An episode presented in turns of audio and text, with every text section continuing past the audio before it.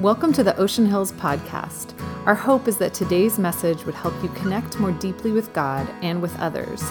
If you would like more information on what is happening in the Ocean Hills community, check out our website at oceanhills.org or download the Ocean Hills app.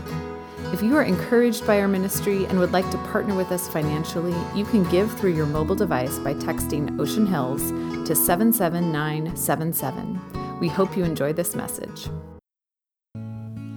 Holy Spirit, that is such good news that you are not finished yet. That fills my heart. That fills our hearts with hope, knowing that whatever is happening around us, our circumstances, our relationships, our challenges, our struggles, you are still at work. You, even though we might not see it, you're still working. You're not finished working on me, in me, and through me. And I just am so grateful, God. And my prayer this morning is that the words of my mouth, the meditations of my heart would be pleasing and acceptable in your sight. That as we open up your word and chew on it and wrestle with it this morning, I pray that it would bring comfort and hope to all who are tuning in. In the name of Jesus, we pray. Amen. Good morning, Ocean Hills. What's going on? Some of you right now, you're tuning in and you're filled with despair. You're like suffering right now because of the election. Your guy lost. And you can't shake it. Like you're so disillusioned that, that actually you're thinking, the world, our country is coming. I'm just, I'm falling into the deep abyss. We're, eh, we're over. We're done with.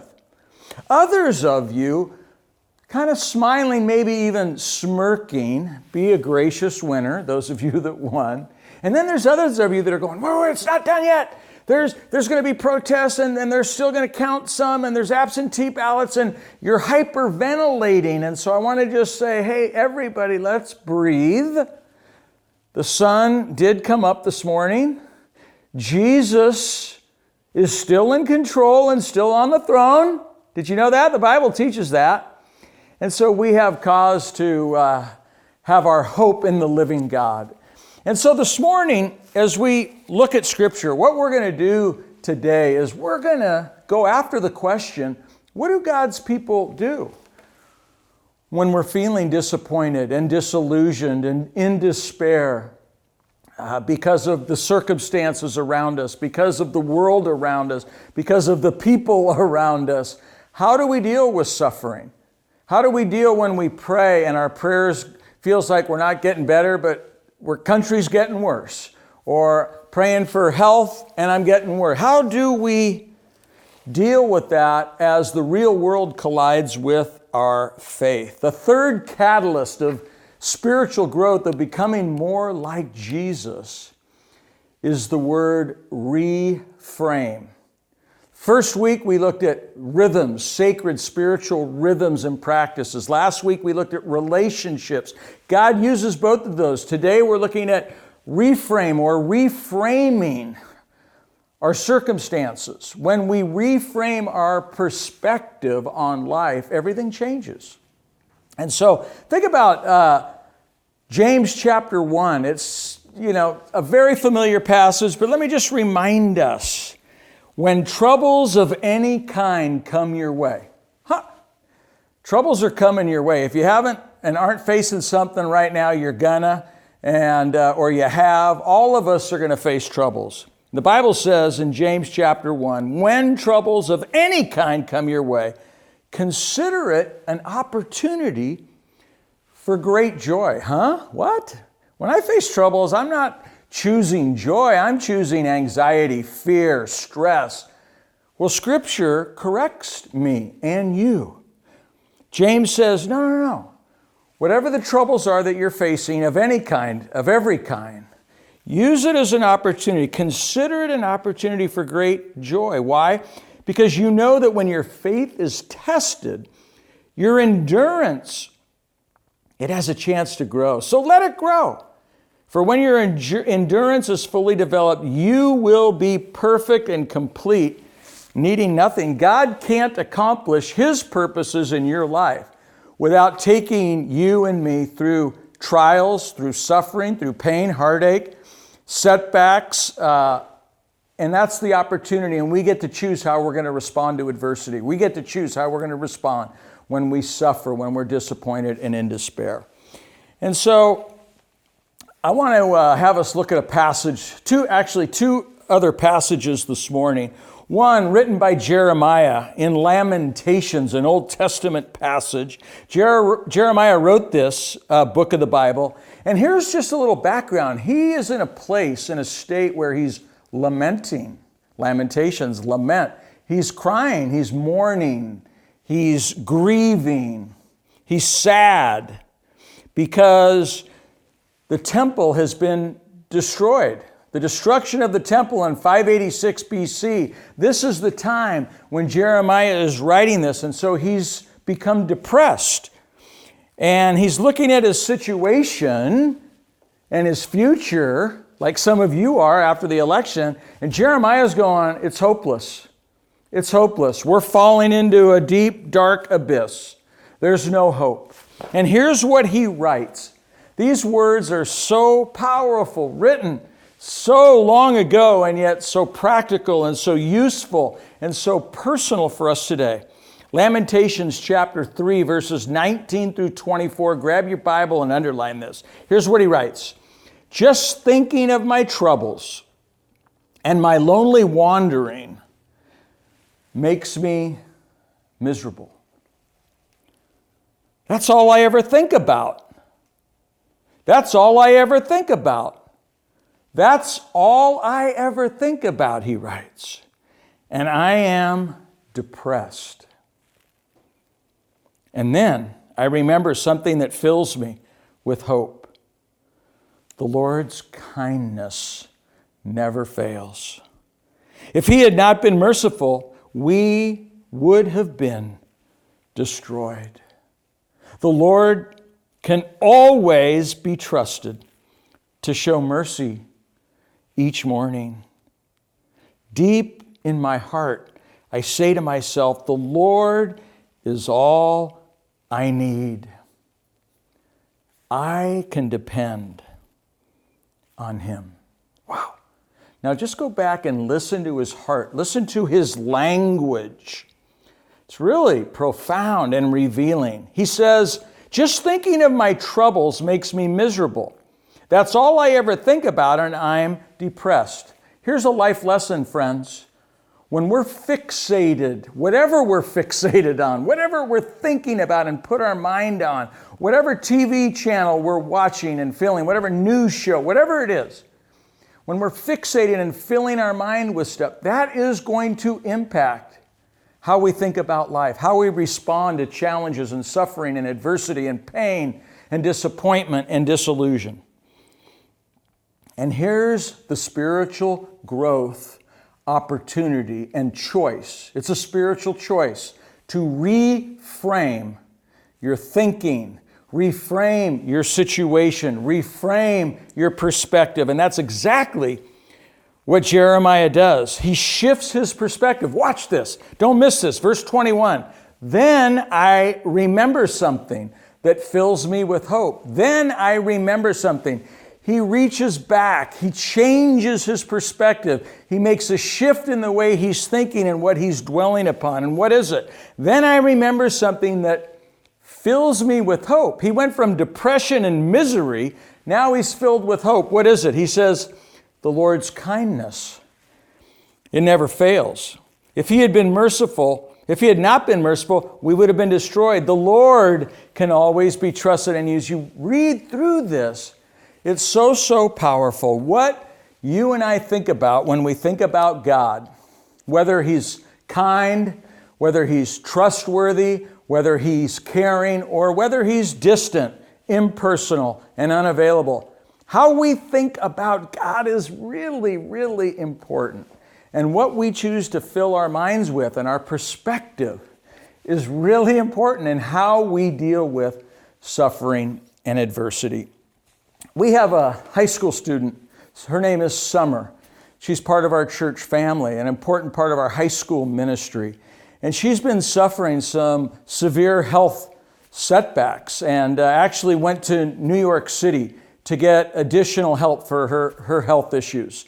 And she posted on Instagram this photo of her in her hospital bed. And if you notice on the bottom of her post, it says, Our trip to New York has not gone as planned. She's writing like the book of Lamentations. She's dealing with health issues. Her body is not responding as she has prayed for and hoped for. The more we've been praying for her as a church, as her and her family have been praying, there's a, there's a hope and a prayer, and then it's like things aren't getting better, they're getting worse. I want you to learn from Summer. I want you to see, I want you to have a front row seat to how she's reframing her life and her faith. Look at what she posted under that photo. Today, my best friend, Caitlin Hoydell, sent me this verse, Jeremiah 20 11. It says this The Lord is with me like a mighty warrior. Life has unexpected twists and turns. There are ups and downs, highs and lows, and our life doesn't always go as we plan it. Our life is inconsistent, but God is constant. He stands with us firmly through every trial. He is present wherever you are and is fighting for you. You can persevere with the Lord's mighty strength. Oh, somebody say amen. Oh my goodness, that right there is the sermon. Here is a high school student coaching us, modeling for us, leading by example how to reframe our perspective in the midst of setbacks and disillusionment, despair, and suffering. I want us to turn to a second passage of Scripture to reinforce the point. It's a, it's a book in the Old Testament prophets. I, many of you have never probably even read it. It's called the book of Habakkuk. And in chapter 3, verses 17 through 19, again, notice what you notice. Listen to the language. He writes this Even though the fig trees have no blossoms, and there are no grapes on the vines. Even though the olive crop fails, and the fields lie empty and barren, even though the flocks die in the fields, and the cattle barns are empty. Now just push pause right there. There's a comma right there, not a period, a comma. And I think that's important to notice because three times he says, even though, even though, even though. There's a famine in the land. I mean, there, there, there's a crisis right in front of them. It's real. And then in verse 18, after that comma, yet I will rejoice in the Lord. Yet I will rejoice in the Lord. I will be joyful in the God of my salvation. The sovereign Lord is my strength. He makes me as sure footed as a deer, able to tread upon the heights. Isn't that powerful? Three times he says, even though, even though my circumstances, even though my adversity, even though the future looks bleak, it looks dark, even though, yet I will rejoice in the Lord, the sovereign Lord. That word sovereign means God's in control. Now, what about you as you're watching this? Even though, even though your guy lost the election, even though you're going through a divorce, even though your children are struggling and hurting, even though you have chronic pain in your body, even though you lost a loved one too soon, even though you're a couple that wants to have a baby, but you can't seem to get pregnant and, and, and maybe suffering from infertility. What is your even, though? What is your place of suffering, adversity, heartache, hardship right now, real time, right here, where you live? And again, let the Bible coach you, nourish your soul. Listen to the words of Habakkuk.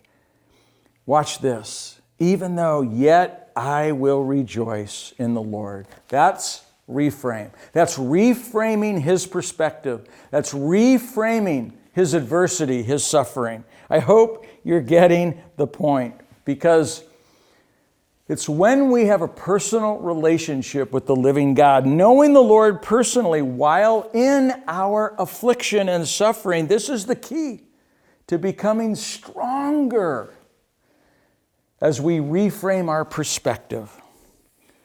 And so I want to uh, just wrap this message up with a couple thoughts. One is God is still in control. And we put our hope in the living God. We don't put our hope in man. We don't put our hope in systems and governments and laws. We put our hope in Jesus Christ, who conquered death, who rose from the dead.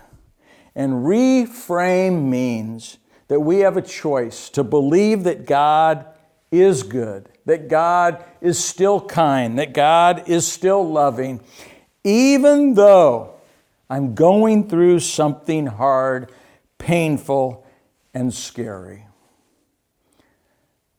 Even though, whatever it is you're facing, God is still kind, loving, and gracious and merciful and powerful and in control. And so it's a spiritual choice. And so let me just close with this transition. Just I want you to think what could happen in my life if I flipped the script about my circumstances, my adversity, my disappointment, my despair? What might happen? What could happen if I changed my perspective? If I flipped it upside down and flipped the script and chose to trust God? Well, your life will change. Watch this. God doesn't love me. You can't force me to believe God is good. This is the one truth in life.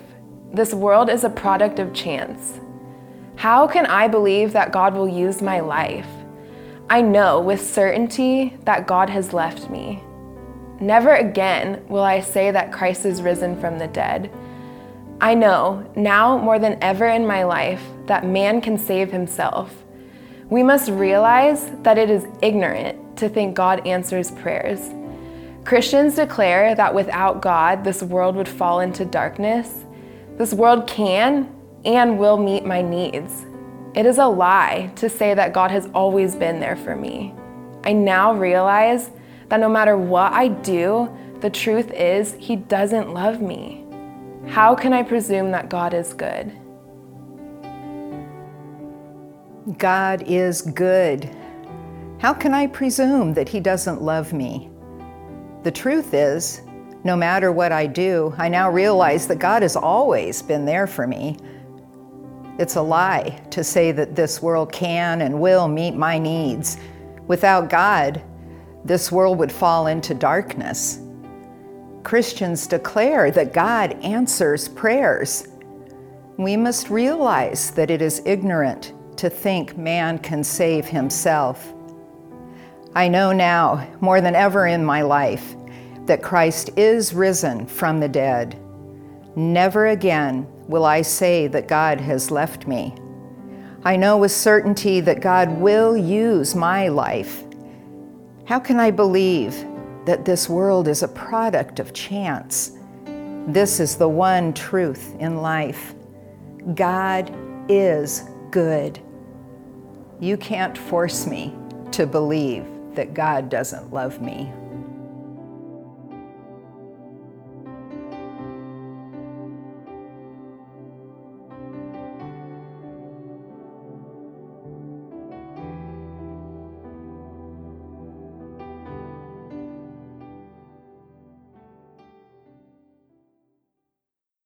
God is good.